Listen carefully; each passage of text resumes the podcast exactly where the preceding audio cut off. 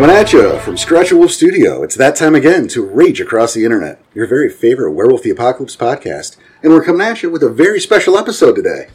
Now, as usual, I'm Porter, my co host Danny Tyson to my left. Hey, everybody. And remote again, we have once again our buddy C. Grant Rose Hey, and our dear friend Melissa.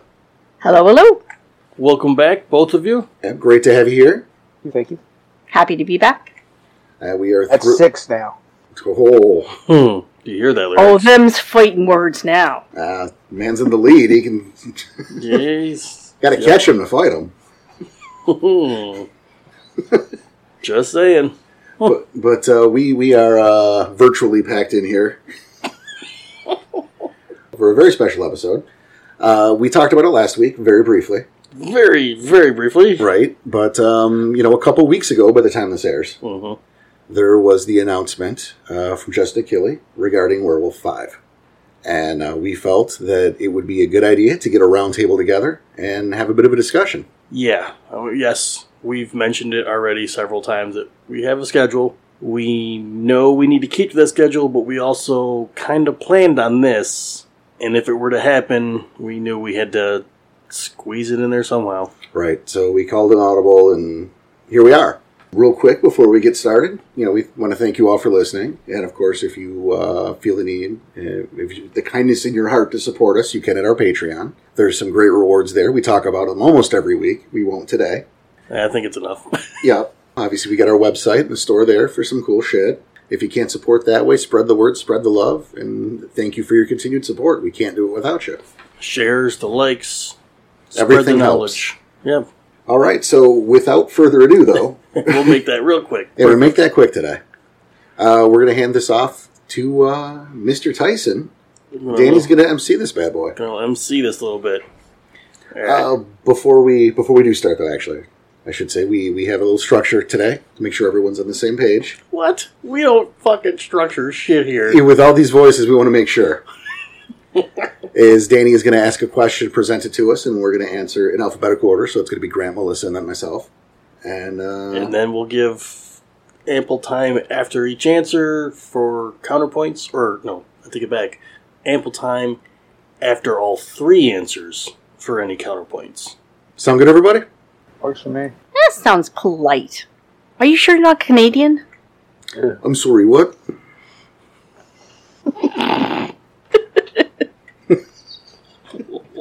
My god, here What? we go. Well done. So now, without further ado, Mr. Daniel Tyson.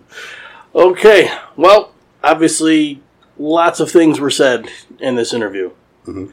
And we're going to try and keep with what he said as close as possible. So we actually have direct quotes from Justin Achilli himself. So, as far as questions go, let's start off with what we do know 11 playable tribes, which just tells us there are still 13 tribes in the nation. But now, again, he did say two others still exist. And again, I'll use his words. All 13 tribes do exist in the world. One of the tribes probably doesn't have the, that positive an outlook that they don't necessarily have their bright a future. And unfortunately, that is direct quote. He might have been a little scrambled there for an answer, but again, direct quote. There is another tribe which is arguably perhaps fallen to the Wyrm. Moreover, I think they express a new concept we are bringing in, which is called the Hauglosk, which is kind of the counterpoint to Harano. This one tribe that has fallen to that is a primary example of the Hauglosk. So again, direct quotes. Now, again, in alphabetical order, Grant, what does that mean to you? So that, that's it's complicated. So if you're going to look at it from how werewolf has been for the past 20 years, 30 years, you know, uh, adding an, an additional emotional state that causes some type of second and third order impacts of the Thera is not new. You know, you had the Ratkin, and then you had like what they call the Apure, which was where they were so um, enamored with the wild, they kind of went into like this wild rage. And so I think that's a natural progression of that. You know, it's it's it's a state of being for Garou that have lost the sensibilities to be able to really see the forest for the trees. They're just blind rage at this point, like Berserker Rage. That's pretty much what it is, is Berserker Rage versus Harano, which is, you know, just extreme paralyzing depression. So I think it could be good to add that into the game, especially for uh, innovative uh, storytellers to really start to incorporate those types of concepts. At the same time, I think that it would be a little easy for them to use this concept to sort of write out one of the tribes of playability, which I think is really what they're going with, in my uh, you know humble prediction. All right, Melissa, same question. Okay, for me, it seems like it's a combin. It's a like a, a sort of like a bloodlust, as Grant sort of pointed out.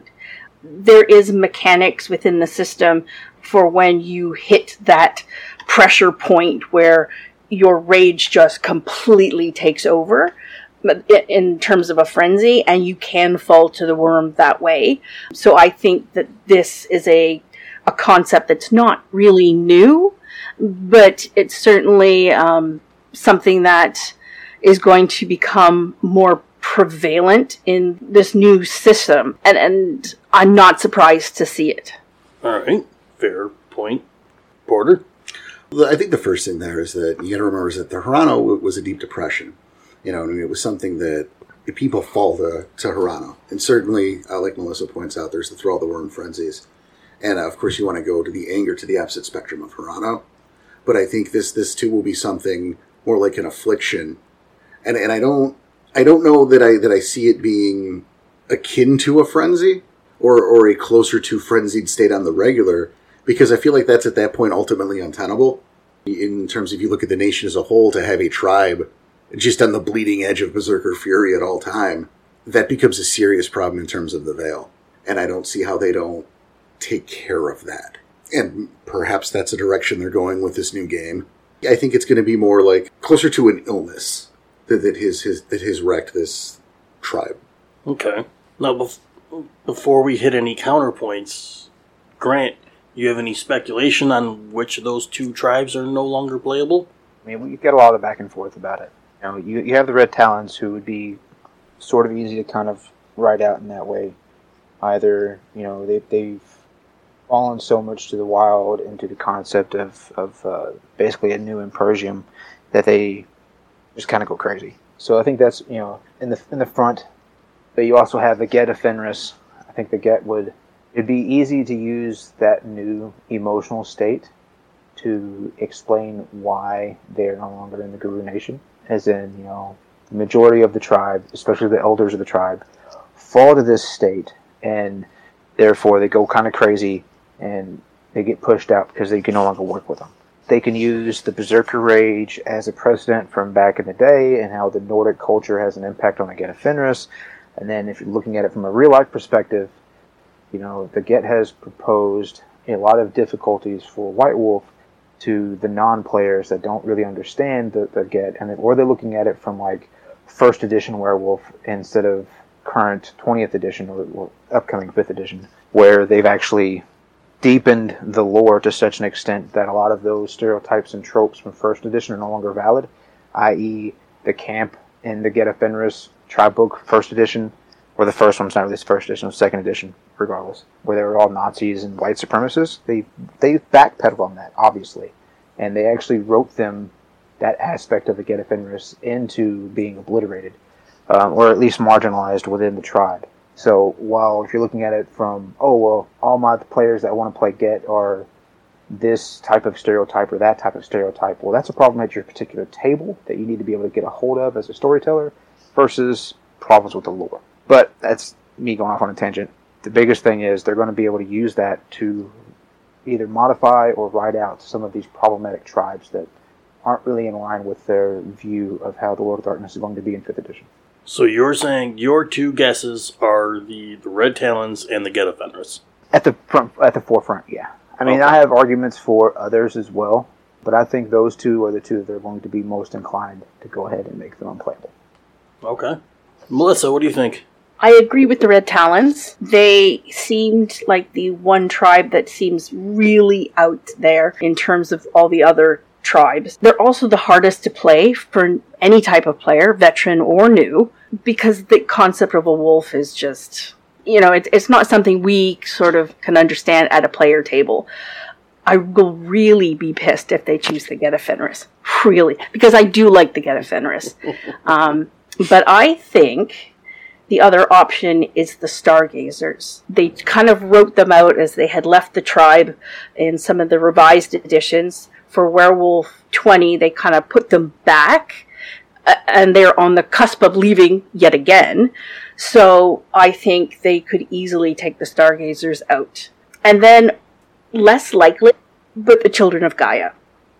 And the reason why I chose the Children of Gaia is because the Children of Gaia their camp imminent strike has become far more militia and far more violent than it has been in previous editions. And the children of Gaia might just be so fed up with everybody squabbling and fighting and, you know, whatever, that they'll just say, you know what, screw it, we out. Interesting choice. I didn't see that one coming. I like it though. Yeah. What do you got, Porter? Well, here's the thing. I mean, I think the Stargazers being the ones to leave the nation to find, you know, being fed up with the Gaia nation. Mm-hmm. I uh, I mean that that it was done and revised, and that's the thing is you got to keep in mind. I know that we've had Werewolf twenty, but Werewolf twenty uses used the second edition canon, and Correct. Werewolf five doesn't, and we know that because Vampire five doesn't, because we have a we have records of Anthelios being mentioned in Vampire five. Therefore, it, it's the revised canon. So the Stargazers, they could easily retcon it so the Stargazers didn't leave yet, Mm-hmm. but now they did. or, or the Stargazers could have already left, and that makes a math problem at that point. But that opens the door for something like Melissa said, to where perhaps a large chunk of the Children of Gaia leave, and what's left call themselves something else. To play with that numbers game and to give players something, quote, new. I think that's a possibility. I think it, they're just going to retcon the Stargazers. but it's a possibility. So you want that to happen, but Well, you think the I, I don't the say want. I don't say want. I think that might. I think it's a possibility.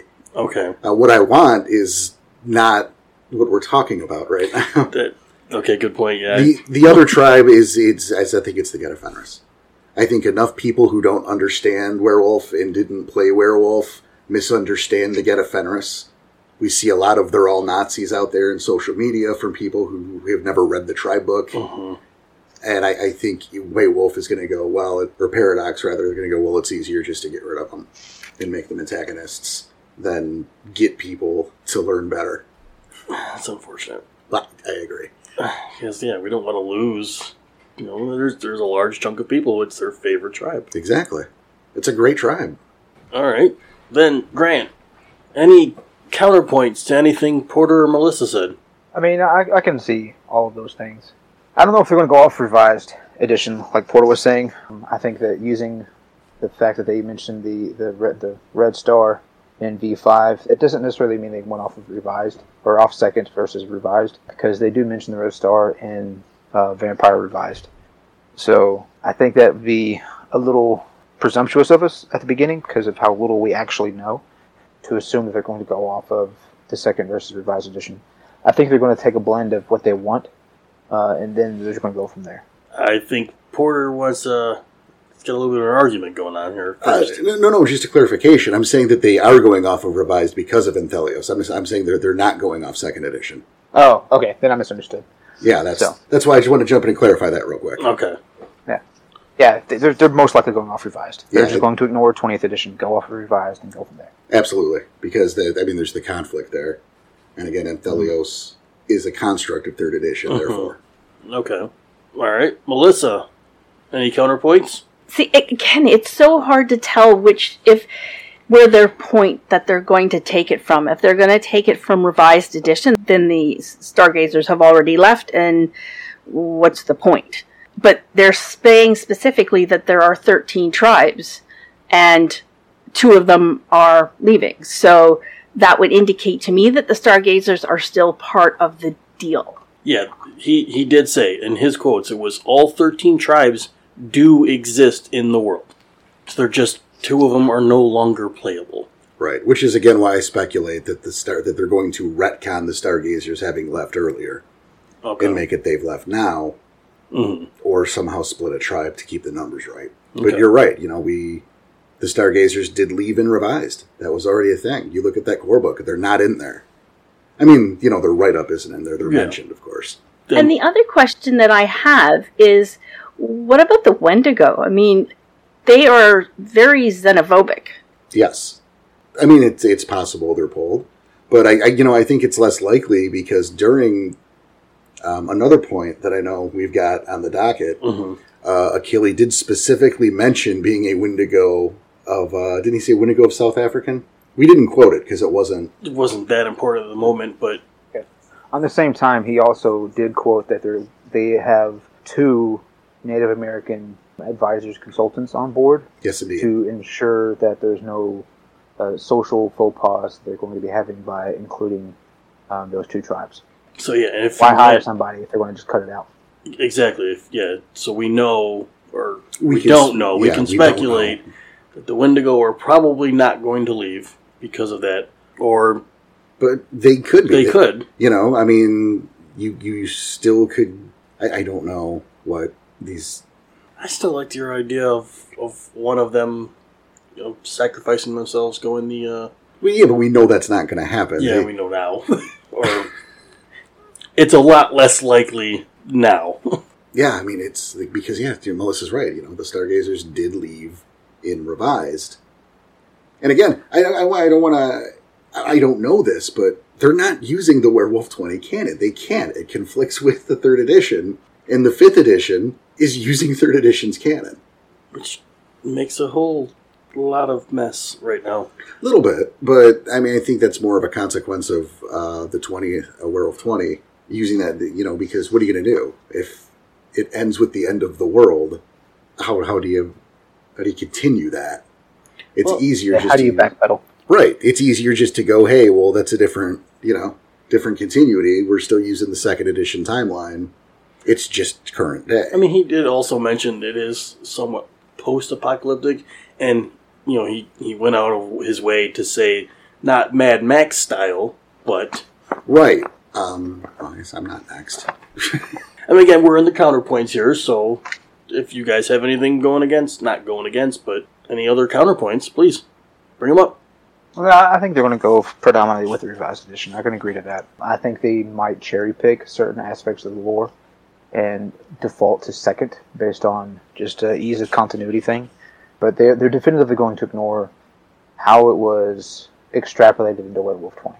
They're just going to ignore, act like Werewolf 20 doesn't exist, and then they're just going to go from there. Mm, Melissa, I really hope they don't mess with my get. like, really don't mess with my Get of Fenris because I think they're one of the more interesting tribes. So, yeah, I'll be really, really annoyed. Well, you know, I, I hope the same, but I speculate. I, I Mhm. think that's the way it's going to go. Now that's it. But back, you know, to the continuity issue, you know, and, and the idea that the apocalypse has happened, that becomes a problem for me because we know we have Vampire Five to look at. We know that world is still turning, and it's the same world.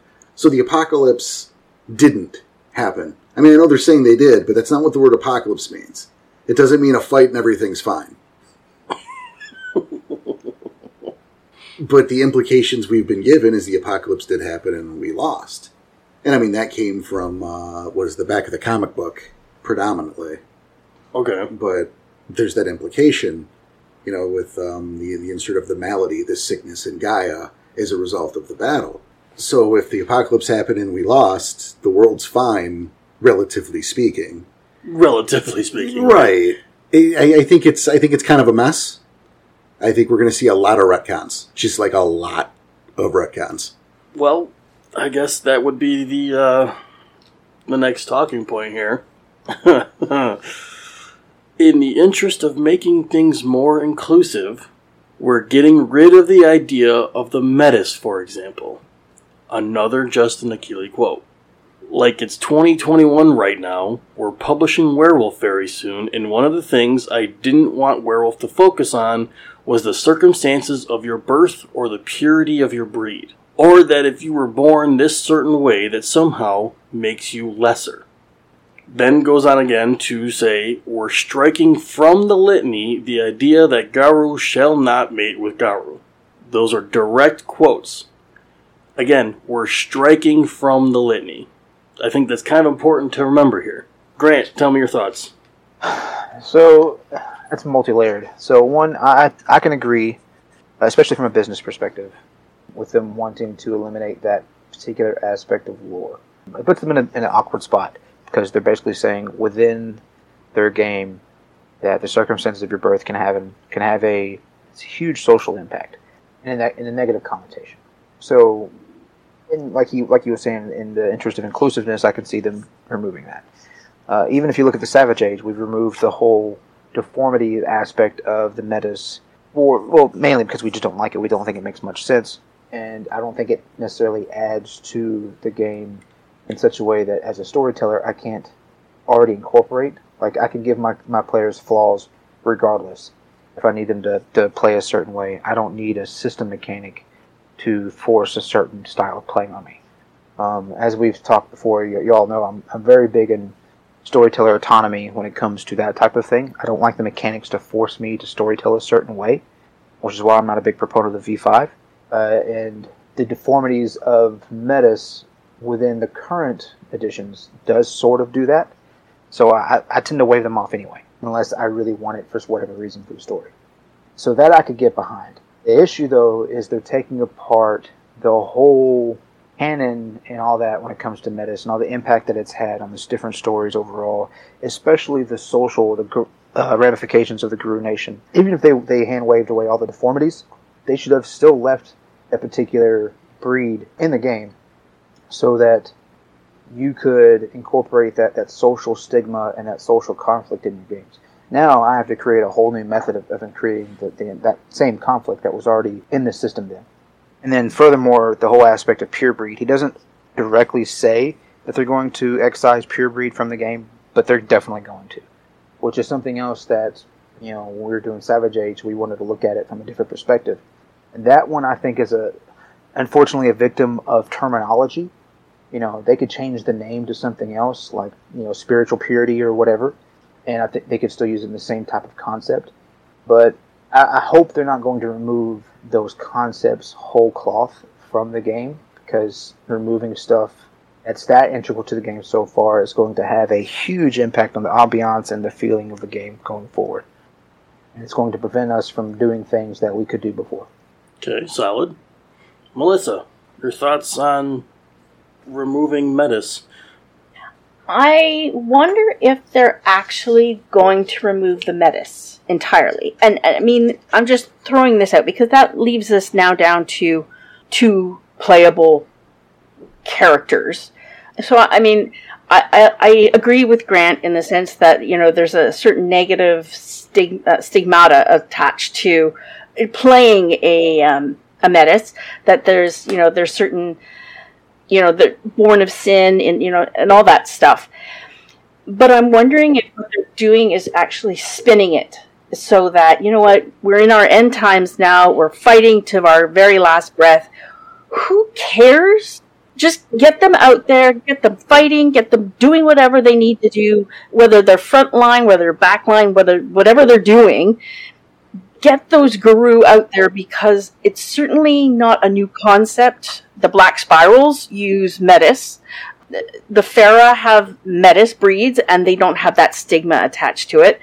So I'm just wondering if maybe they're not actually removing Metis, they're just making, t- removing that feelings about Metis away.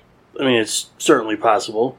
But again, I'm I am using direct quotes on what he said specifically. And now, that being said, I know Porter has Porter has something going. I was about to throw you out the window for taking my point away.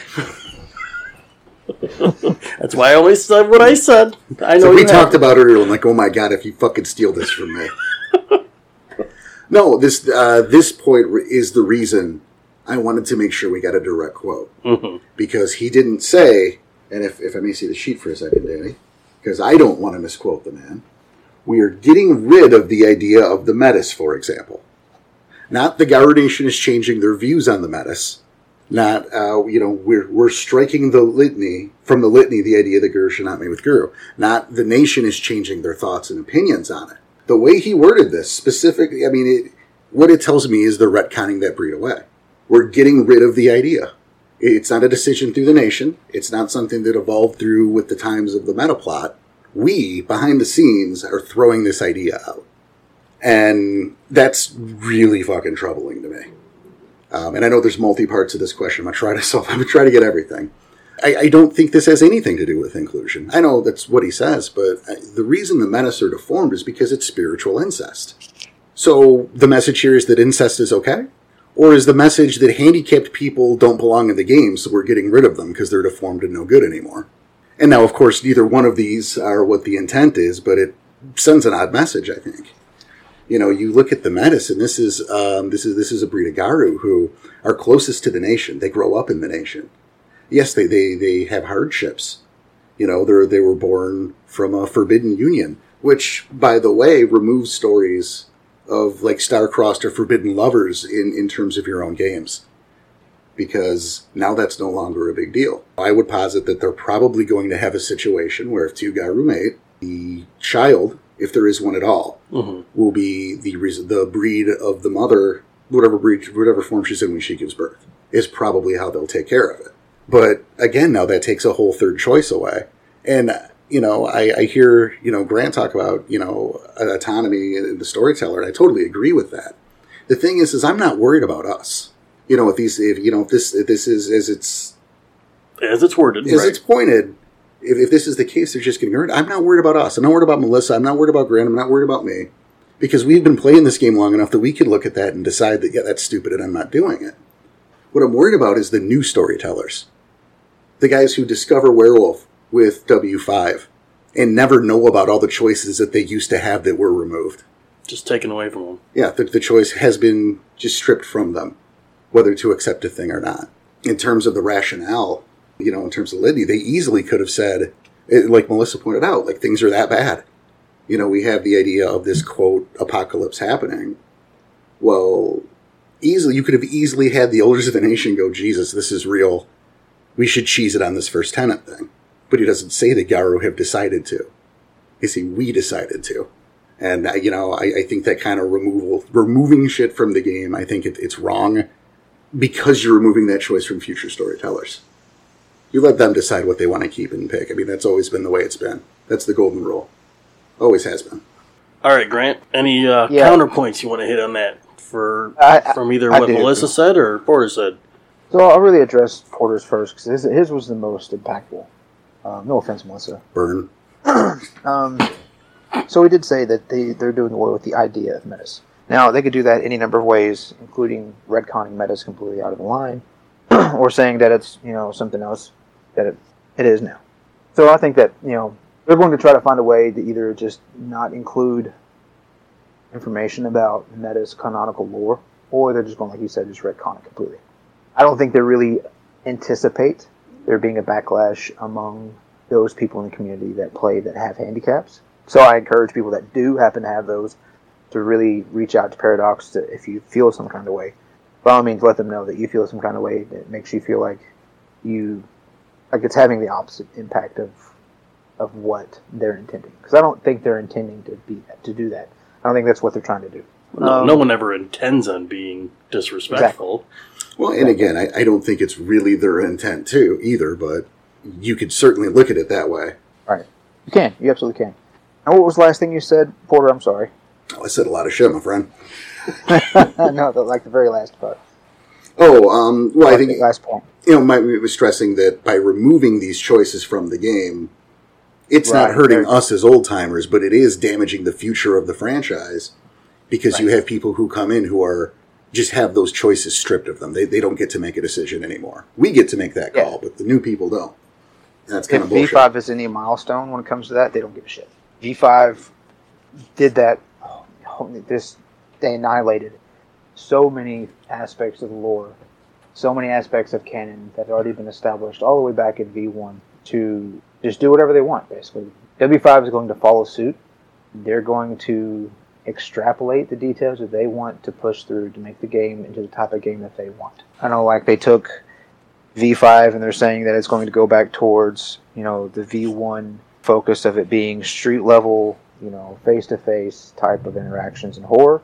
and they sort of have done that. But they did that at the the cost of basically excising the second and third um, edition from the, from the game. All all the ambiance and lore that was built up for them is, is killed. You know, they made so many different things not not canon anymore, and other things canon that it's just it's it, it feels like a different game, and it basically is a different game. And I fully expect them to do the same thing with W five. If it doesn't fit in with their perspective of how they want the game to be, they're just going to cut it out, and they're not going to give a shit.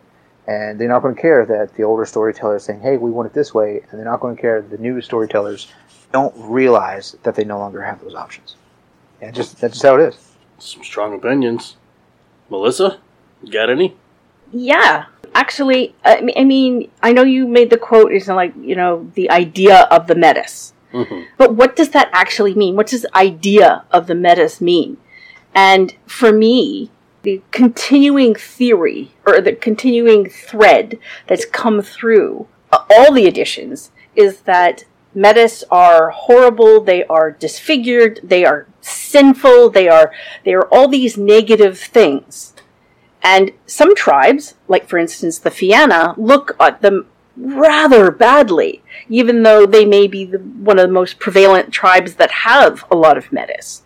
So my question would be, okay, is it the idea, uh, are you taking out metis entirely, or are you taking out that idea that they are sinful and horrible and are of no use?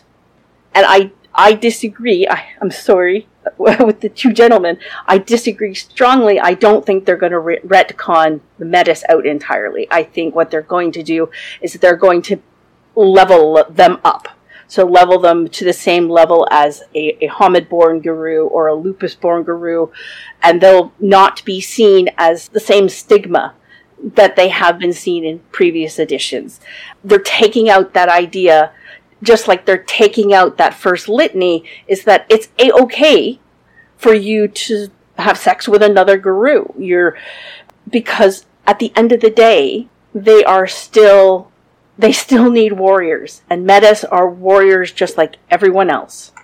Uh, and I don't agree with the last part of your statement. But again, I look at the wording of the quote. Uh, If if he had said the nation has, or we have decided to put a different spin on, or remove the stigma, but he didn't say any of that. And Danny, if you will, again, Mhm. just just the just the bold, the, the relevant part.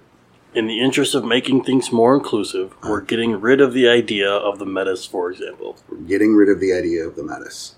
That's a behind the scenes. That's a where. That, that's the we he's talking about, and that's where. I mean, that's why we we have this idea of it will be a retcon. It, it's because of the choice of words he used, and we might be wrong, but that's why I got the quotes. Because if I misquoted him, hmm you know, to say that oh well, Justin Achilli said that that um, the metis are going to be gone. Well, that's a paraphrasation. That's not what he said. Right, that's not the quote. So, and Right. I get that's your point here. The words he used are what we're going on here. It's all we got. That and our speculation, So- which is what we're doing here at all. So hey, True. Now, I, I get where Melissa's coming from, and I kind of don't blame her. I I kind of see it that way too. But again, those aren't the words he used. and that's the troubling part. Now that said, if they were just to get rid of the deformity and the sterility, I I think I would have a problem with that too, because at that point, aren't the metis severely overpowered? They have the benefit of growing up in the nation, so they have the most understanding of how the spirits work, rights. They know their gifts better. They've had more time for training and combat, and now they've been treated well and as equals their whole life. Why the fuck do you need a Homid or Lupus? It also cuts ties with the kinfolk. It makes them less important. I was going to bring that one up. That's what I was waiting on. See if anyone else said it first. It, that's exactly what was on my head. You have absolutely no reason to have kinfolk in the game anymore. I mean, you- Well, there are you have uses- very little but it's- reason. There it, it's go. less of a reliance. Right. Case in point, uh, Melissa, uh, who, if those of you who are newer to the show don't know, Melissa runs a game in our Discord. I do. You have characters, and I know you play in a game in the Discord too. I know in that game, for certain, most, if not all, of the players in that game have kinfolk mates, don't they? Yeah, yes, that's true. That, would kind of cut into that, I think. I mean, not in the existing game, but in future games, right? I'm not so sure. kinfolk can move move very easily through society or human society a lot better than say a an Ar- Ahroun Get of Fenris with rage like five or six. So you're still going to need the concept of a kinfolk. Now, if you are playing a werewolf game, are you really playing a kinfolk? It's not taking away. But if you're playing a tabletop game or an online game or you're running a game and it's werewolf, are you really playing a kinfolk? No, not likely. You're playing a Garou. Well, that's not up to you and I. I mean, it, it cuts out examples, but that said, I never said there was no place for kinfolk. I said it diminished their I- use. Yeah, I said it and I said it wrong. I said there was a. I meant to say there was a lot less reason for them there. Yeah, I mean, I, I definitely agree. There's definitely still a place for kinfolk. Just So here's the, here's my counterpoint to that. go nuts. So what, what's the difference between a kinfolk and just an ally at that point? Immunity to delirium. You know, immunity to delirium, cool. Higher you chance can to pass actually, on. you know, develop that in, in a random person. It takes time. So I mean, outside of very few things, like there's there's if you make it so that the kinfolk no longer have an impact on the continuance of the Garou Nation, then an integral part of why they're in existence is is gone. You know, case in point, say if you have a kinfolk that's kinfolk to both the Bastet and the Garou, you know, that's a whole story there. Like who gets that kinfolk? Who gets to interact with that kinfolk? You know, which which uh, society does it belong to? You cut out the fact that they no longer matter, then that story's gone. It doesn't matter who it belongs to. That's just another ally. Then that's a smaller story. I can get another ally somewhere else. Solid. I mean, I mean, there's there's a point there. I was just making the point that it's not they're not useless. But yeah, it does again, I said it and I said it wrong, so th- definitely my mistake saying that. But No, but yeah, I think a metis would be crazy overpowered at that point. They have all the advantages, like practically none of the disadvantages. oh, They- I always liked that idea that they get the advantage of being of growing up in the nation, but then you have the other side of that coin. The disadvantage is they are looked down upon. Right, and I mean that can, you know, yeah, they have a hard life, but you know that going into it, and that's a decision you make, and that can be compelling. That can make for some compelling storytelling, or and you know character development. But again, you're making that choice, and we're talking about that choice being taken. From Yeah, you. now it's right. So again, speculation. So it is possible. We don't know for sure. no, we don't know for sure. But what we do know is what he said. Yep. And they are getting rid of the idea of the metis. That's what we know. And like it, it seems like we're, we're harping on it a bit, but I think it's a big ticket item because you know, like Melissa, like you pointed out, that's that's a third of your breed options. That that's a third of your choices when you're making a character. That's a Mhm. that's a significant fucking chunk. Yeah. And I know a lot of people really do like playing a Metis because they like playing the underdog. And I think Sure. it's unfortunate that this is even a concept that they're considering. That's why I think it's important to try to unpack what he means by the idea of the Metis because we're taking it at face value, or at least Porter and Grant are taking it at face value. It's like, you know what, they're just, they may possibly retcon it out. And I'm thinking to myself, well, maybe that's a script that he has to say. He, he can't give too much away, so maybe in the choice of words that he used, he can't say everything, or else, you know, people will either not purchase the material or they may purchase the material. Like it's, it, you know, it's a script that he has to follow. What he can re- uh, reveal and what he can't. Oh, I'm sure that's absolutely part of it. I, I think that's. I, I think to an extent, I'd agree. You know, watching that interview, he certainly wasn't reading from a script. He was No, but But- he but also had an idea of what adhering he to- can and can't say. certainly adhering to talking points. Certainly, and no, I, I agree. You know, like you said, you, we can only unpack, unpack what he said, and I, I think we're focusing on different things in that sentence. And but that's all we can do is is go by what those specific words mean. And I know the fifth edition of the World of Darkness plays fast and loose with what words mean, but you know, it's tenuous grasp on the English language there. You know, difficulty doesn't mean difficulty anymore. You know, the, it's fine. We're It's fine. that's a different show. It's a different show. different time. Yep. That's a, that's an hour long rant that I'm going to do later. anyway, All right. So I think Melissa. Yeah, I was sorry. Oh. I'll, I'll, I'll quick it up. Um, you know, so I think we're just we're looking at different se- sections of, of that sentence to unpack, and it's just I'm looking at what he said versus what he maybe meant. You could be right. I hope you are right, but the way he chose to phrase that makes me think they're just going to pull him from the game entirely. I, I wish he said it. If he didn't mean it that way, I wish he'd said it differently. or at least maybe come out with a little bit more clarification. Something. Understandable. I, I see both points there. Yeah, I absolutely can see it being retconned. I'm not happy with that. absolutely but, not. But at the same time, I can see where Melissa's going with it, where she's saying it's just the weird wording he used. This is what we're going to do with it, but again, not what he said. Right. It's all we have to go on. So, all right, unless anyone else has any counterpoints, I got the next little line to go for you guys. Oh, that's good. All right, we're, we're we're done on the metis. Got it. The other one, he, they were talking about the Umbra. The Umbra is now a very scary place. It almost even rejects werewolf from it. What could he possibly mean by this? It sounds to me like he's taking the concept of the Umbra, the Hisil, uh, from Werewolf Forsaken. And they're blending those concepts directly into Werewolf the Apocalypse in the W5. That's what it sounds like to me.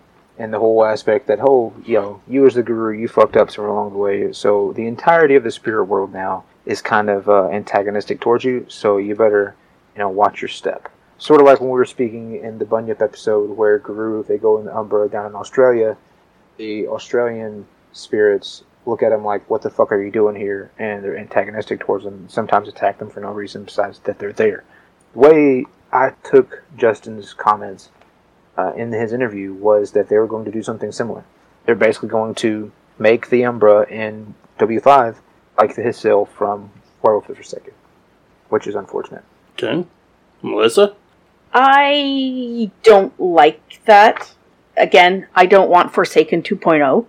Yeah, I just think that the whole concept, uh, for someone who plays uh, a lot of theurges, I find this just, no, come on. Like, this irritates me the most. And if this is what they're directing things towards, uh, it's going to be the case of when I picked up Forsaken for the first time. I'll read it cover to cover, then I'll put it back on the shelf and never touch it again. Woman's got a strong opinion on Forsaken. I'm willing to bet Porter does too. I um I've described Forsaken a certain way in the past, Yes, you have. and that's not super relevant here. Still funny, but But yep. But- go ahead. yep. um, you know, if our, if our pal TC were here, he would absolutely echo Grant's state uh, sentiment, and, and I know this that that this is a Forsaken concept that's being brought to Werewolf. And I'm invoking TC here because I don't know anything about Forsaken, but I know he knows a lot about Forsaken. Right. So, and, and you know, I obviously I agree with that, eh, that that it's that that's what they're doing, and I hate it. And and I'm going to turn to Melissa because we we uh, seem to butt heads on that last subject a bit, and I gotta say I, I'm completely with you on this one. Not not only is this a, I think this is a terrible idea, but I think it doesn't make any sense, or it opens up larger questions because the, the relationship between the Garou and the, in, in the spirits, the pact, did we stop maintaining that? Did we turn our backs on the spirits? Did we stop doing rites to fulfill our end of the bargain? What does this say about totems and spirit broods? Yeah, are you are you telling me that Falcon just got up and fucked off and led the Silver Fangs on their own? And if they did, then are they still the Silver Fangs if they don't have a totem to guide them? I mean, these are questions that, of course, weren't going to get answered in a ten minute interview. But these these are things that you better have a solution for before you put this concept into the game. What's wrong with you? Or again, we're looking at more retcons. Right. And You if, know- the, if that's the case, what's the purpose of the Theurge then? They, see, there. Thank you, Danny. You know, Melissa, you talk about not wanting Forsaken 2.0. I'm, I'm concerned that that is what we're going to get. You know, I, I've said before that a game, a tabletop game, is two things. I think most games are two things. hmm It's systems or rules, and and and it's lore. Th- those are the things you need. Wi- Without systems and lore, there's no game. We know they changed the systems, and they're now changing the lore. So now you're making it a different game. this is a different game. I, I already said no to Forsaken. I don't know why they're doing this. A I- lot of people said no. Yeah, to uh, Forsaken. just about a lot of people said no to Forsaken. That's why we're not hearing about Forsaken Fifth Edition. it's a weird sentence. You know, where, where's Forsaken 20th Anniversary Edition? Where is it? Yep, right there. That's, that's what I got. Grant, counter something. I mean, there's not much to counter when it comes to that that concept of making the Umbra hostile to the Garou Nation. All I can say about that is they had better have some hot shit writers that are actually fucking writing it so that it makes sense and that it's not just a slap in the face. That's definitively not going to be one of those things they can just hand wave and everybody's going to get behind. You know, they lost a lot of customers of you know Vampire whenever they did the the retcons in V5 you know and i know some people say that oh well you know they got new they got enough new customers back to to overcome the loss and no they really didn't. You know you don't see vampire being played in the tabletop hobby stores like you used to. Used to you could go into any hobby store and you could see white wolf stuff being played. You don't see that now. Now is that part of the the tabletop rpg crash? Absolutely. However now right now we're in a tabletop boom. You see people playing D&D 5th edition all over. You have every game store worth its salt has at least one day a week devoted towards D&D 5. You know, amongst, you know, wargaming, you know, Warhammer, as well as Magic and stuff like that. But every game store worth its salt has one D&D day. Back in the day, it used to be one D&D and or World of Darkness day. And it still hasn't gotten to that point again. And if they're trying to get back to that point to make it more relevant so they can make more money, and branch off into other media, which Paradox is much more comfortable with, they need to do this edition right. And the only way they're going to do that is if they get the writers with the, the talent and the capability to write it so that it makes sense and make all these changes they want to make into the lore make sense to preserve the ambiance that they created with the first three editions. And I think the whole issue of changing the Umbra so that it's hostile I think it's a misstep. I hope I'm wrong. I hope they fix it so that it's great and awesome. But proof's in the pudding, you know.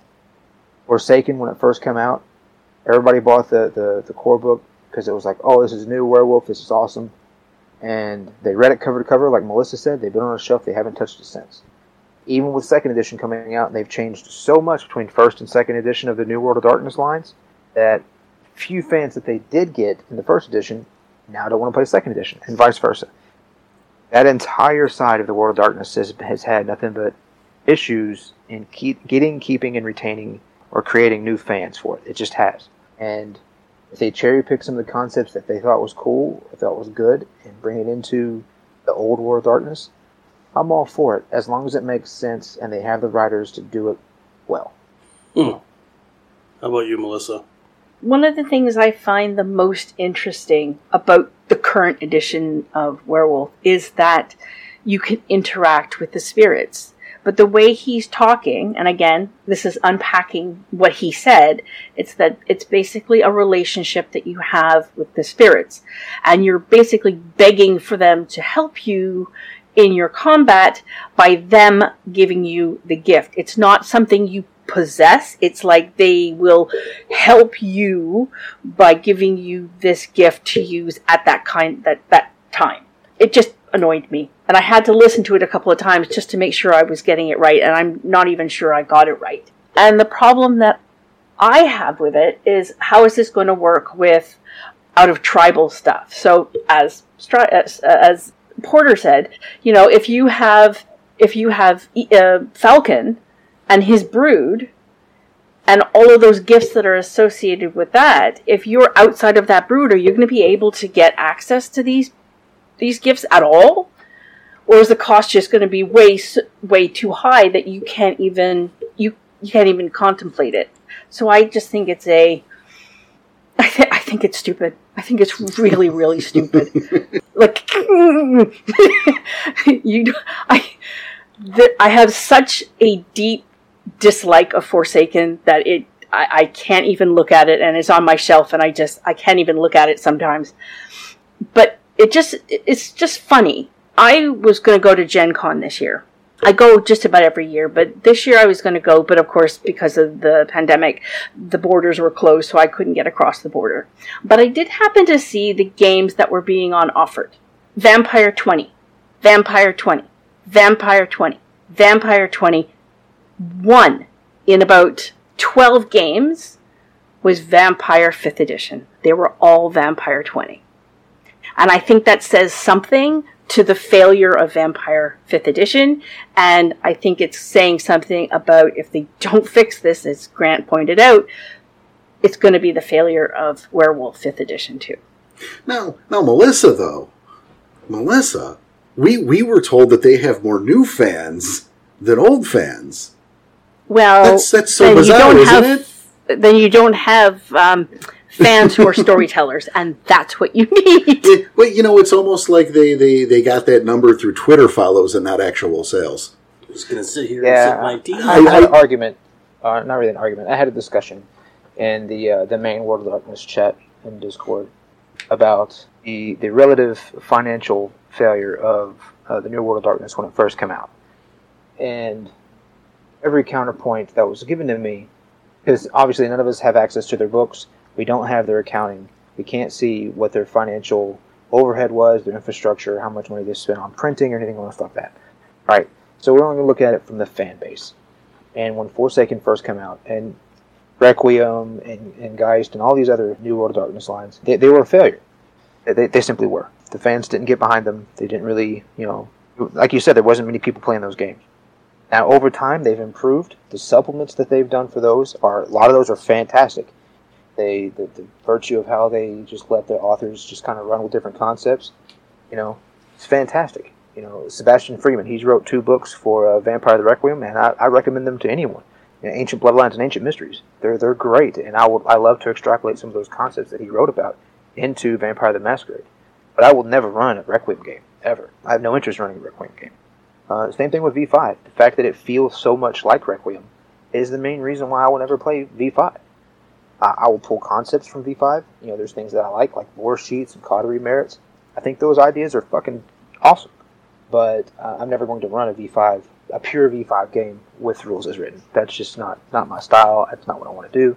Even if I did a game that was focused on, you know, individual street level horror, I would do it with V20 rules, specifically V20 uh, World uh, Dark Ages rules. But that's just my preference. Well, that's that, that's certainly a lot of vampire.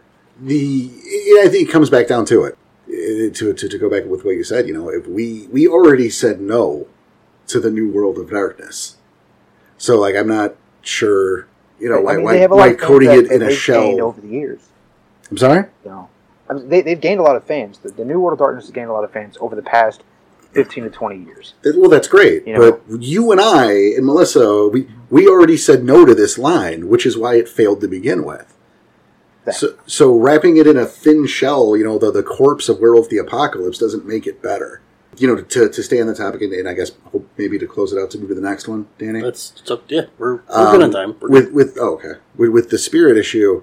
I, I also wonder if because you know Garou are part spirit, so are they going to have to like take anti rejection meds so that their spirit half doesn't attack them too?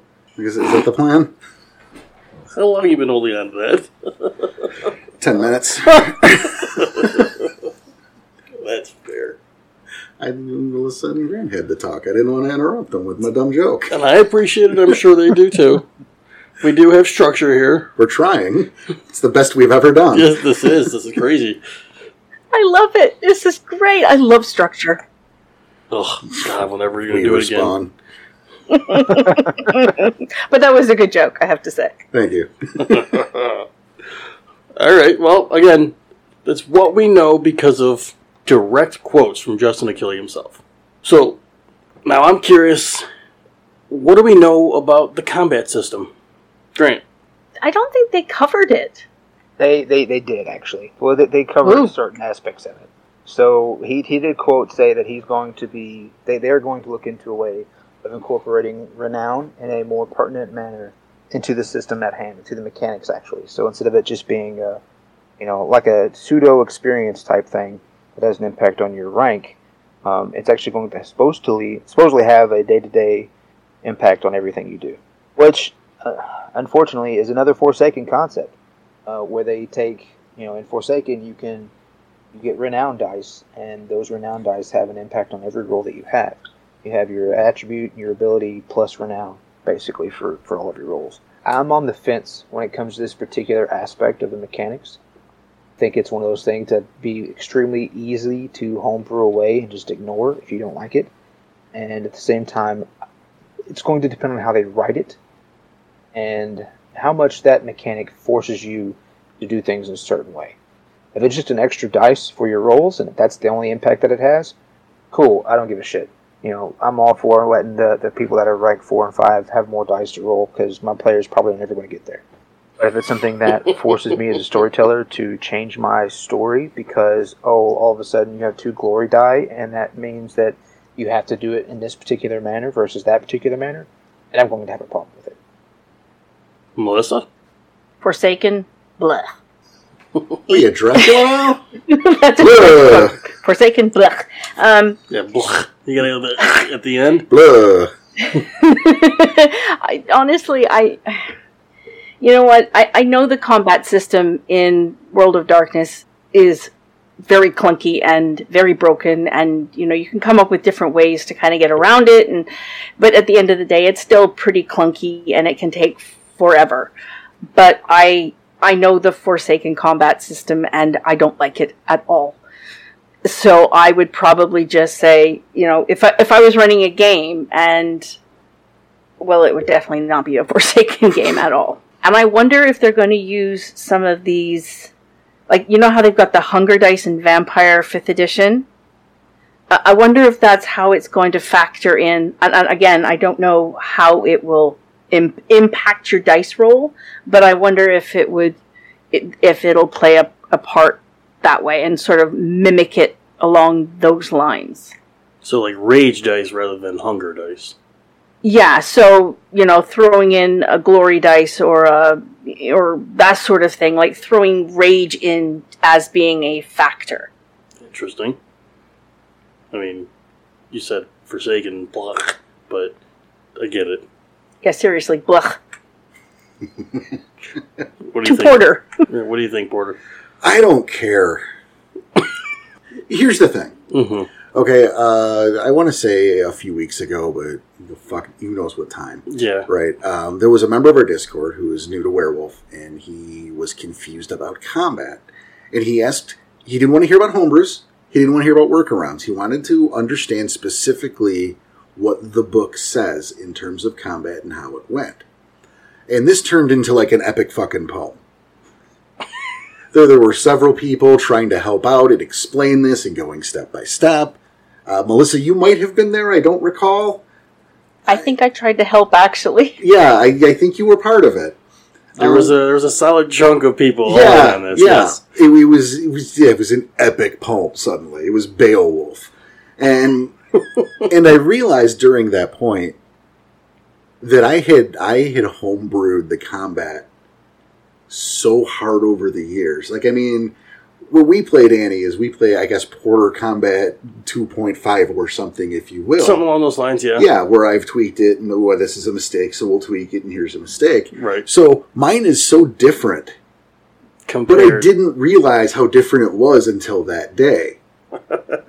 so I don't give a shit. I'm not changing my system. I worked hard to make this thing flow well. I was gonna say if you've been doing it for this long, and there are still times where we, we've tweaked in mid game.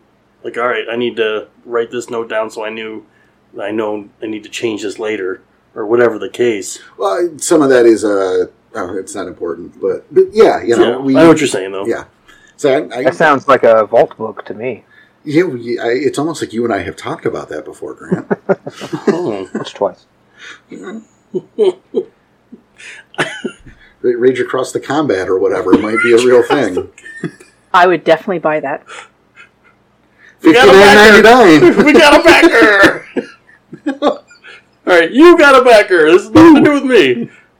You did call it Rage Across the Combat. I so- don't know if I can call it that, but they, anyway, that's that's that's not even. But that's that's kind of my stance. Is they they can do whatever the hell they want to the combat because you know having been a storyteller for so long and made my own version of combat that works for the group and goes quickly in comparison Mhm. and that is enjoyable. I'm not changing this. So who regardless cares of, what they write down? regardless of what they say, you're keeping your system. Right. Understandable. I mean, you think there'd be possibility of using some ideas and concepts what they had? Well, I think I'd have to read it all out, and I will read it all out because obviously I don't fucking know everything. Maybe Mhm. they do have a better idea, but I would be very surprised. And I think to change the system, for example, that you and Tom have gotten to know backwards and forwards over Oh, the course of how many years, to go forget all that shit. This is it now. It better be pretty fucking great. I see them going the the simple direction, but what does that mean? I also I kind of like the idea though of using renown dice to go. I'm gonna I'm gonna slash you with honor. So it's across the chest and not across the back. I'm gonna kick you in the nuts with wisdom. You're welcome. Take yeah, take it. Sorry.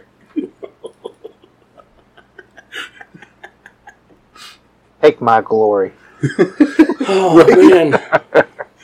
I mean, everyone's got some pretty strong opinions on this one. This is pretty. Uh, I don't want to say clear cut, but I mean, anyone have any counterpoints to anything? I think this is one of the ones that we're, it's a it's a wait and see thing.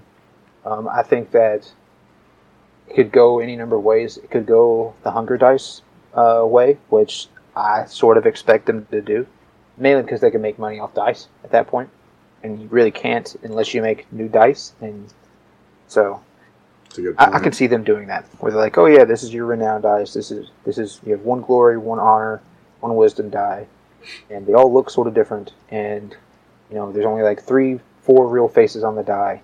And if you get it this, it becomes a critical success, or this is a critical failure, like they did with a, a hunger die. And like they, um, they go in a set of ten, but like it's the seven regular die, and then like those three renown die, so you have to buy those sets if So you, you want have to more. buy the extra sets. Absolutely, like the old Absolutely. auspice die. hmm I can see them doing that for from a monetary perspective, from a business perspective, because it makes it makes good business sense. If you can write it in uh, into the system that hey, this is whatever, and you're going to need these brand new dice to play this system, then people are going to buy the new dice, right? But No, the you're key is writing it so that it makes sense that it's good. You can't just throw that shit in there and expect people to just swallow it. You know, World of Darkness fans aren't like D and D fans. You don't just have mindless consumption of some products like some D and D fans do. Like I know guys personally know them that if it comes out and it says D and D five on it, they'll buy it sight unseen. You know, World of Darkness fans typically aren't like that. I'm sure they're out there, but in my circles, they're not like that. Correct me if I'm wrong. If, if it's that that way in y'all circles, you know, we all live in different states and different countries, so I'm sure that the gaming scene is different where you all are versus where I'm at. But you know, if, if they write it well, I can see them taking that direction, and it would make smart financial sense to require the player base to buy new dice. Or, you know, because it's easy to do, they just, you know, use the Forsaken system wholesale. You know, Grant, it's it's funny you say that. Before New World of Darkness, if it was something on the shelf that was World of Darkness related, sight unseen. I just picked it up, bought it secondhand, first edition, whatever it was. I just grabbed it. I have multiple copies just because I saw it in the store for a good price, and I couldn't remember if I had it at home. It, you know, it's that it was that sort of impulse buy. Granted, I was younger then, but after old or New World of Darkness came out, I haven't at all. And now I stick mostly to the storyteller's vault. So I buy the stuff from people that I know, like yourself, you know, who uh, who I know the material and I recognize it as good stuff that will definitely help me in my campaigns that I run. Good stuff. Grant's got some stuff out on the storyteller. Yeah, no, but I did, do you write Grant? That's crazy. Yeah, I didn't know that. From time to time. Editing mostly. I love his stuff. I keep waiting for the were bunnies though. I I mean, s- I know we, we've talked to Chris Gunning a few times in Yeah. Savage Age, but like Grant, man, And I, and I saw I saw a few things written in crayon in the storyteller's vault. Was that you? That was me, definitely in the crayon. That's the medium that I prefer. That's pretty savage, man. Crayon and some food stamps. You just gotta you know, pick them together and paste them on the page. Uh, no, I'm, I'm, I'm going to echo Melissa here a bit. Is you know, back in the day, you know, before the Apocalypse book came out, by and large, if it had werewolf on it, I bought it. I mean, the exception being the tribal novels because those just did not show up in my area. What are you going to do? Yeah, that makes sense. I mean, like- if they're not there, I can't do anything. Right, like now it's too late, so I don't care anymore. But, mm. but it was the thing is, once the New World of Darkness came out, that was a problem. That didn't stop our games, but I certainly didn't buy another White Wolf product again. That was the end of it. And then, you know, of course, when 20 comes out, I, you know, I've bought everything that comes from 20 because I wanted to support that. I wanted to make sure Werewolf lived again, and now this shit's going on. I don't know. It's here's the thing: is we went all that time without a new Werewolf supplement, so I don't need to buy five. if it, you know, if, it's not good, if it doesn't meet expectation, that's I don't need to buy another book again. It, it hasn't stopped our games, and it won't. no, we're still a Werewolf the Apocalypse podcast. Yeah, like we stop the show. run a Werewolf the Apocalypse game. You run it out of 20, and, and you're again, you're the storyteller. You run it how you want to run the game. Yeah. If you know, we're we're we're saking. We're saking the uh, the Apocryphor. I don't I don't know how to. Sure, something like that. I, again, yeah. If it doesn't deliver, then who cares? We don't need it anymore. Well, we got a couple other things, a couple, I guess, speculations, because again, that's what we knew, and still speculations because it's very little of what we know. But we we also know the, the Garou Nation is splitting up. So, Grant, hit me with something. What do you think? So when it comes to that, that makes sense. I think story wise, it was always kind of a living on borrowed time type thing, and through force of personality, it sort of has been maintained through the years. You know, even even in the modern quote unquote modern age, uh, you have, you know, Albrecht and you have the Margrave, which kind of kept things together from falling apart. Margrave especially, even though you know he doesn't get a lot of props, doesn't get a lot of uh, a, a lot of love lore wise Margrave you know, for that life. particular you know that, that particular shadow shadow lord keeps things together and i think that was going to be the first thing that has to be that has to happen for the Garou nation to fall apart i think they have to kill off that character because as long as that character remains then the Garou nation in one form or another will, will persist through his own force of personality he, he's going to you know force those underneath his his, his tutelage and his leadership to uh, maintain certain social norms that is part of the Garou Nation. Same with uh, uh, Fangs First, you know, Gogo Fangs First to the Amazon. Um, I think they're going to have to wipe him out one way or the other. Either A, he's going to fall to the Wyrm, or he's going to fall to the new uh, rage uh, mechanic. I can't remember what the ter- term is off the top of my head. Hauglosk. Um, there we go, that one. One way or the other, they're going to move him from the board. They're going to move him and the Margrave from the board, and because of that, the Garou Nation is going to fall apart. And I, I foresee them doing something with um, Albrecht too. You know, maybe he goes on some vision quest somewhere for the Silver Crown and never comes back. Hmm. Insightful. Interesting. Melissa, top that. It's. Unfortunately, that's exactly what I thought was going to happen as well. they were going to take out some key players, and as a result, with those key players sort of removed, everything was just going to crumble to dust. At the same time, I think it might be a bad idea because the thing that I like most about Werewolf is that everything is connected. And when they take that away, it's just. Ugh, it, it's frustrating. Understandable. You got something, Porter? oh shit, yeah. First of all, I, I I have to com- I gotta disagree with Grant here. I think this is this this is really really stupid. Here's the thing. I, I'm not saying it's not stupid, but I don't know why you disagree with them because I understand Well, why you well, would well, say I it. tell you if you All right, sorry. Forget to say anything. damn. Damn Start over, Porter. Sorry. Bus. Here's the thing: is if this apocalypse apocalyptic battle hmm allegedly happened in the Garulus, resulting in the malady, and somehow not the end of the world, because people they're still around in their buildings with their internet, whatever, hmm right? You- You're telling me the Garou Nation, a, a, a scrappy group of upstarts, of hard-headed, savage, angry warriors whose job is to make this is to stop this apocalypse. You're telling me they get beat in round one and go, darn it, I quit. We all need to break up. Absolutely not. They dig their heels in. They get stubborn and angry and they hit it harder. That, that's the Garou way for crying out loud. It's evidenced throughout all of history of the damn game. What I could see is if the apocalypse was won if that battle was they were victorious and they beat back the apocalypse because then you have a situation where every tribe goes, well, now what?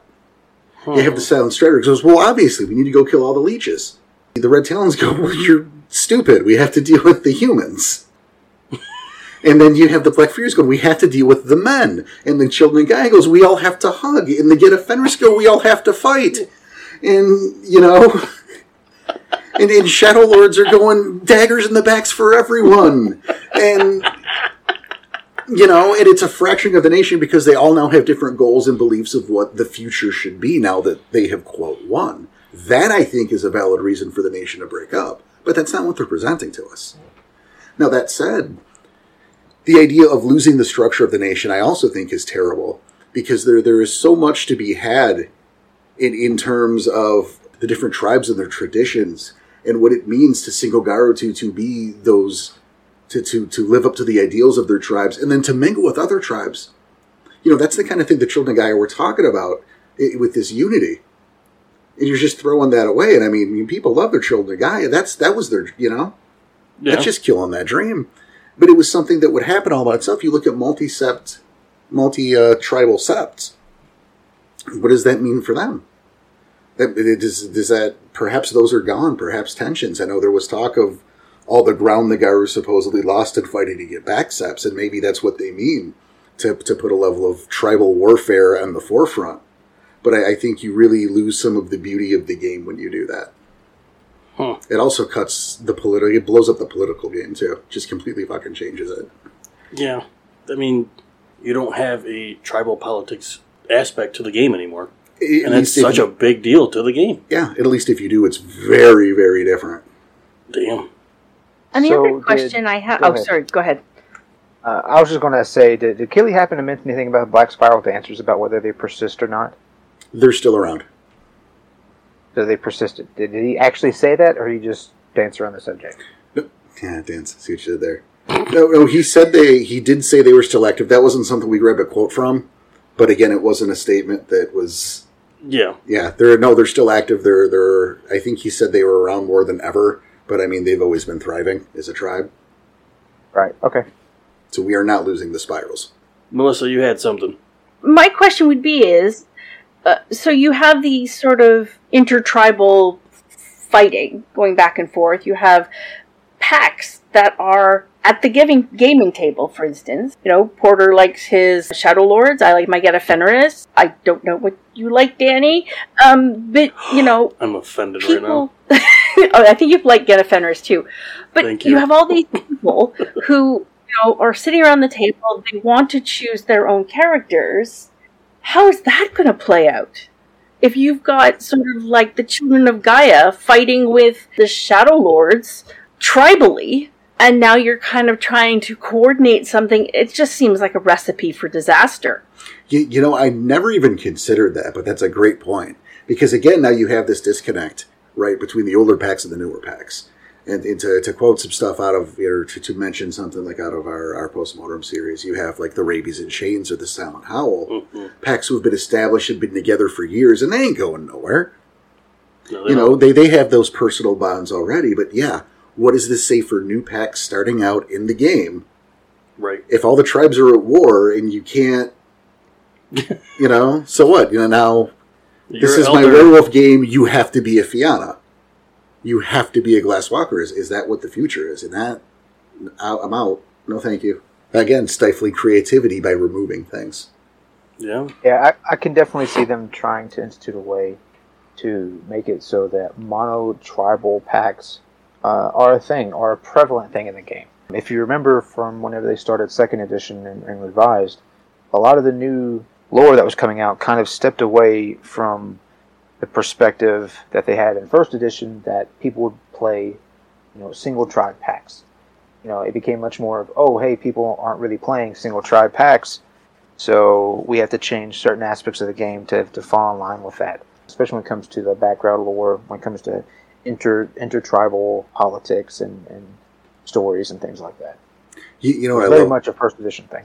You know what I love about what you just said, Grant, is that sort of backs up my theory that the camps were initially created as alternatives to other tribes. I was in expecting a, you to say that. yeah, in, in a system where they expected you to play at mono tribe pack. So that it's was definitely is definitive. You could see it right there. Boom. Thank you. Boom. so that was they're nicely done. Yeah, so that was their reasoning back then. It's speculation. That's how. Yeah, again, okay. well, Allegedly. allegedly, that's how they fixed that situation. How the how the hell would they fix this one? They don't. And Okay. they're going to write it, was in my opinion, they're going to try to take it back to the first edition. You know, they, they, they see the first edition as, oh, we, this got us all the new fans. This got people, you know, interested and, and hyped up about the game. Let's go back to the core concepts of that particular edition in any way that we possibly can.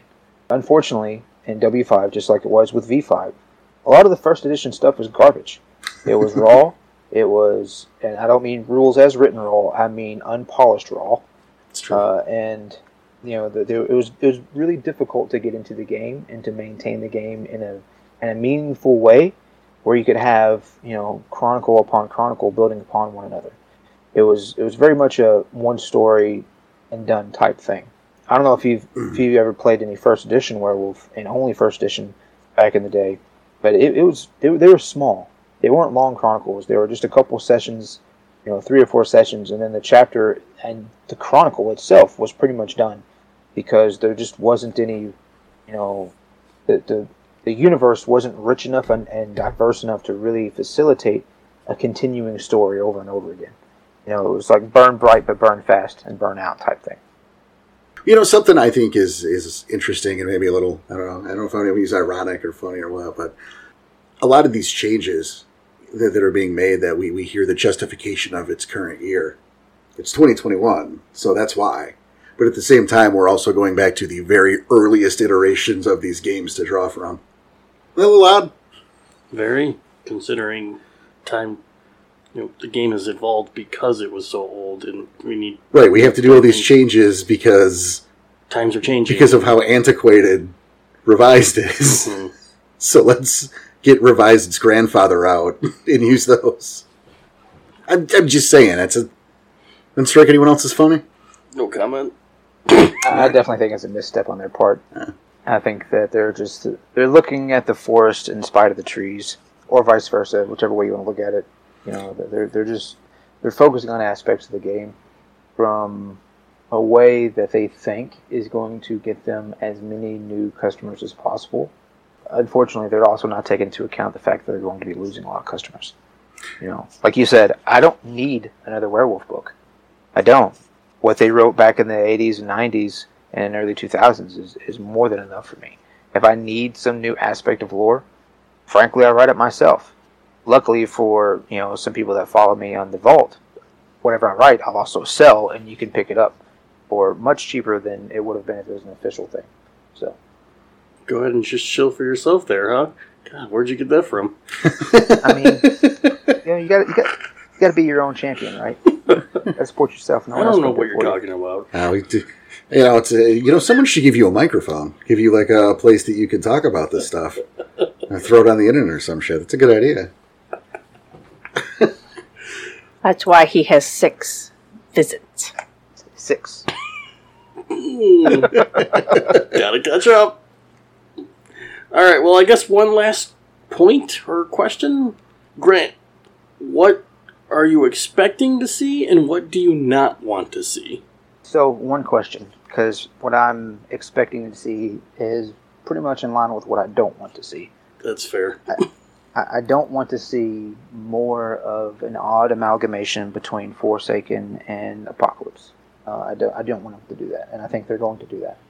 I think they're going to transpose a lot of those mechanics over, a lot of the the ambiance over, and it's going to detract from both games, not just Apocalypse. You know, I know Forsaken gets a bad rap. A lot of people don't like Forsaken, but it does have its customer base, and those customers like the direction that, that particular game goes in, and they like the ambiance and flavor that it has. By taking and pulling that into Werewolf Five, you know, it, it, it takes something away from those customers because they won't get another Forsaken book. You know, Paradox going to look at it and be like, "You have W five, go there." And then the flip side for us as well in Apocalypse, you know, we, we don't want Forsaken, so stop bringing it over into our game. We don't want it. If we wanted it, we'd play that game. Just how it is. I, I see them really homogenizing a lot of things to the point where it's kind of they're going to make it as easy as possible to get into the game, but it's going to make the depth of the game much shallower. Going to make it much more difficult for new storytellers to develop a story that's going to remain relevant and prevalent through multiple iterations and multiple years. You know, so they're they're cutting off their nose despite their face. They're they're not looking at it from the long game, and I think that's what they're I think that's what they're going to be doing. They're mo- they're focused on getting new customers, and by making the game as uh, entry friendly as possible. You know, any sharp edges they're going to round off. Uh, any difficult concepts for people to get behind, they're going to, they're going to take care of those. And the the grittiness that was the World of Darkness and, and Werewolf the Apocalypse, I think some of that's going to fall away by the wayside in the interest of uh, new customers. That's my expectations. It's also what I don't want. But and what would what would you like to see then?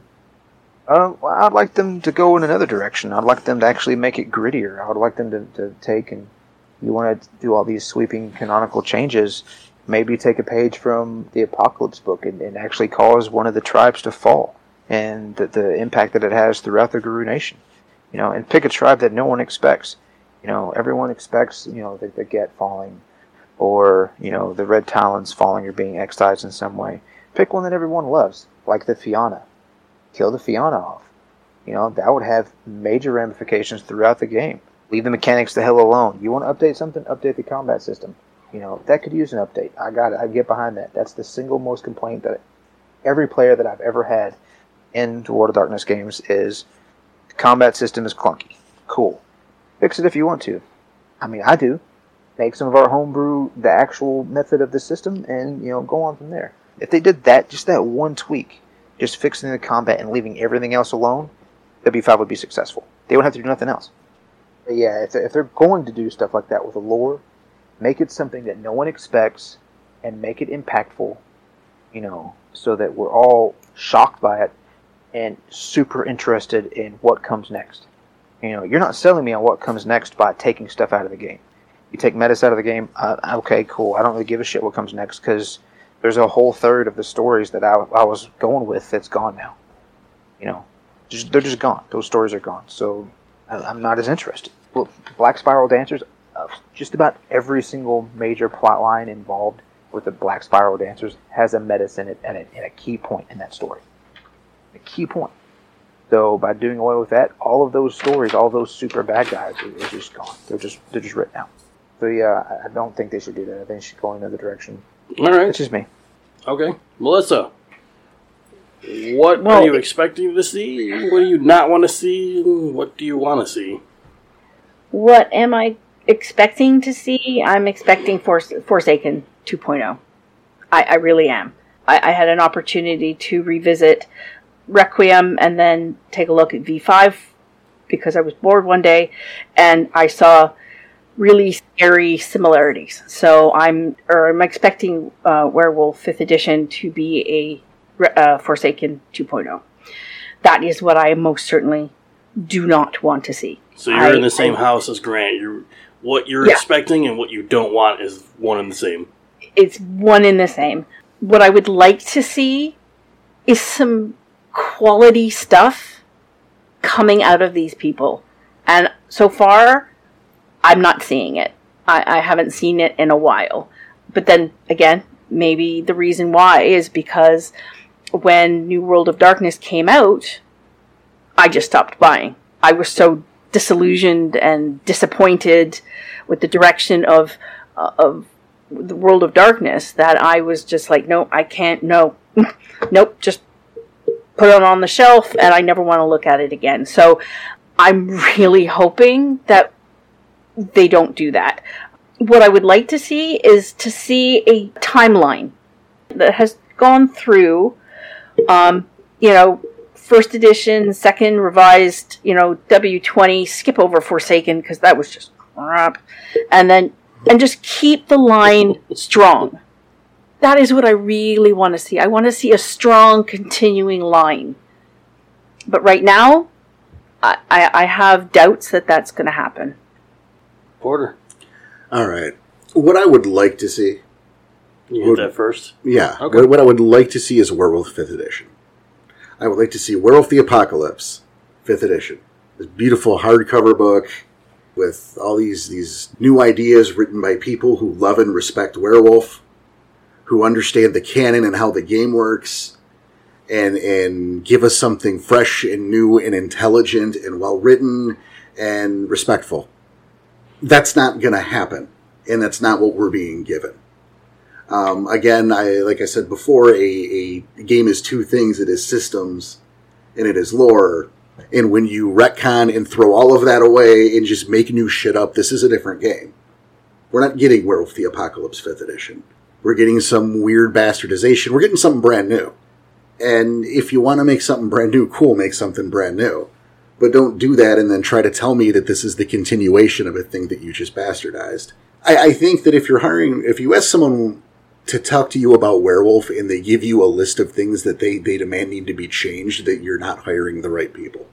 You want to hire people who want to sit down for an hour or two and gush about werewolf and what's great about it. What they think could be better, certainly. But That shouldn't be the focal point of their conversation. you know, what what needs to go. I need to say it that way, and I'm like, well, this could be tweaked, but what needs to go? I, you don't want to hear that in somebody that's writing something. You know, that's not how you do that. The writer of the next Spider-Man movie didn't sit down and go, you know what I hate about Spider-Man. That's not how you get that Uncle job. Uncle Ben. Uncle Ben. That's what they hate. Damn Uncle Ben. They always kill him every time. Well, you know, the guy, guy's a bit of a racist. He, uh, and he liked the ladies a lot, if you know what I mean. He had Ben. Ben had to go. oh, that's ridiculous. I love it. Yeah, a little bit. No, I mean th- th- that's what it is. Um, I, I think just along the lines of what what our dear friends here are saying, we're going to get a bastardization, this weirdo hybrid child of Apocalypse and Forsaken. And I already said no to Forsaken. All right, so it looks like all three of you are on the same page, as in what you're expecting to see is not what you want to see.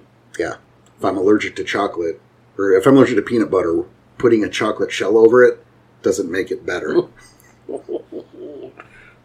I love chocolate and peanut butter. so do I, but I thought it was a decent one. no, it's, it's good, it's solid. I mean, that's it. That's we know what we want, and uh, I mean, obviously, I haven't been in it as long as the, the three of you have, but like, I still feel like this game is is mine, and to change everything, it's like it kind of hurts. And I really hope they don't change everything. I, I completely understand the sentiment. I think we all feel a level of, uh, all, all of us feel a level of ownership with the game because Mhm. there's so much of our own creativity and, and our own processes put into our individual games. And yeah, to, to, to hear things or, or to see patterns that suggest that maybe they just don't want us anymore. After we've held the line up long enough and supported the comeback of the line and are standing here going, hey, we'll take more. Let- let- Let's let's make this clear though. This is all speculation. Yes. we don't really know how much this is changing. But I think you just said it. It's what has been said. It's the patterns that they're showing. Really, that's all we can go on. So it's unfortunate that's you know those are all the bad things. that the bad things are what we're going on by here. But what else do we have? So what I would like to see personally, maybe some clarification before this thing comes out make sure this is what people really want. You, you, you know, I know it's not going to happen. I know for sure it's not going to happen. They're not going to make any money if they do that. You know, Grant, Melissa, I think he just won that last round of questioning. Oh, I've had Well- that well since. Yeah, I've had that since uh, before we hit record. You bastard. you see him high road us at this last one? It's not even. Yeah. It's, high, it's not even. No, that you high see. roading, You just said you had it since before you hit record. So you set us up, you prick. No, it's not that I'm setting anybody up. It, I'm hopeful for this. I really. I'm. No, no, No, I'm not. no. The the sentiment was there. I want to be hopeful for this. I'm, I'm busting your balls because you did just take. You just went positive and high roaded us. But Uh, but it's not that But it's a good- I want to be excited for this. But you said it, the the patterns that they've shown so far and that's not helping the case. It's unfortunate. no, but you're So is just. Porter going to give you a hug whenever they come out, and it is exactly how me and Melissa described it? No, it's more like I'm gonna put like a twenty dollar bill in his pocket.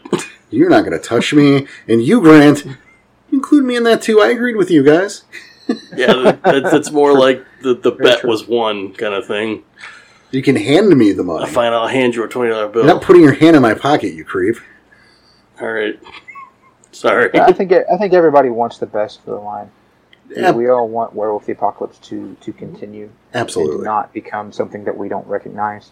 We don't want a soft reboot, which is what they did with V5. You know, they, they, they can call it however they wanted to call it. They can say however they want to say it. But the reality is they took the line and they soft rebooted Vampire the Masquerade, and now it's something different. It's, it's Vampire the Masquerade only in name. We don't want the same thing to happen to Werewolf the Apocalypse, but, you know, And that's I'm coming tell. from the vampire guy. Just throwing that out there. You know, I mean, we, we bitch and we're harsh because we care and, and we love the material, so we want the best of it. hmm That's the bottom line. I I think Werewolf the Apocalypse is probably done. Me personally, I think Werewolf the Apocalypse is done. Whatever they're going to call Werewolf Five, maybe it, maybe that's just the name. It's Werewolf Five, We can only say. right?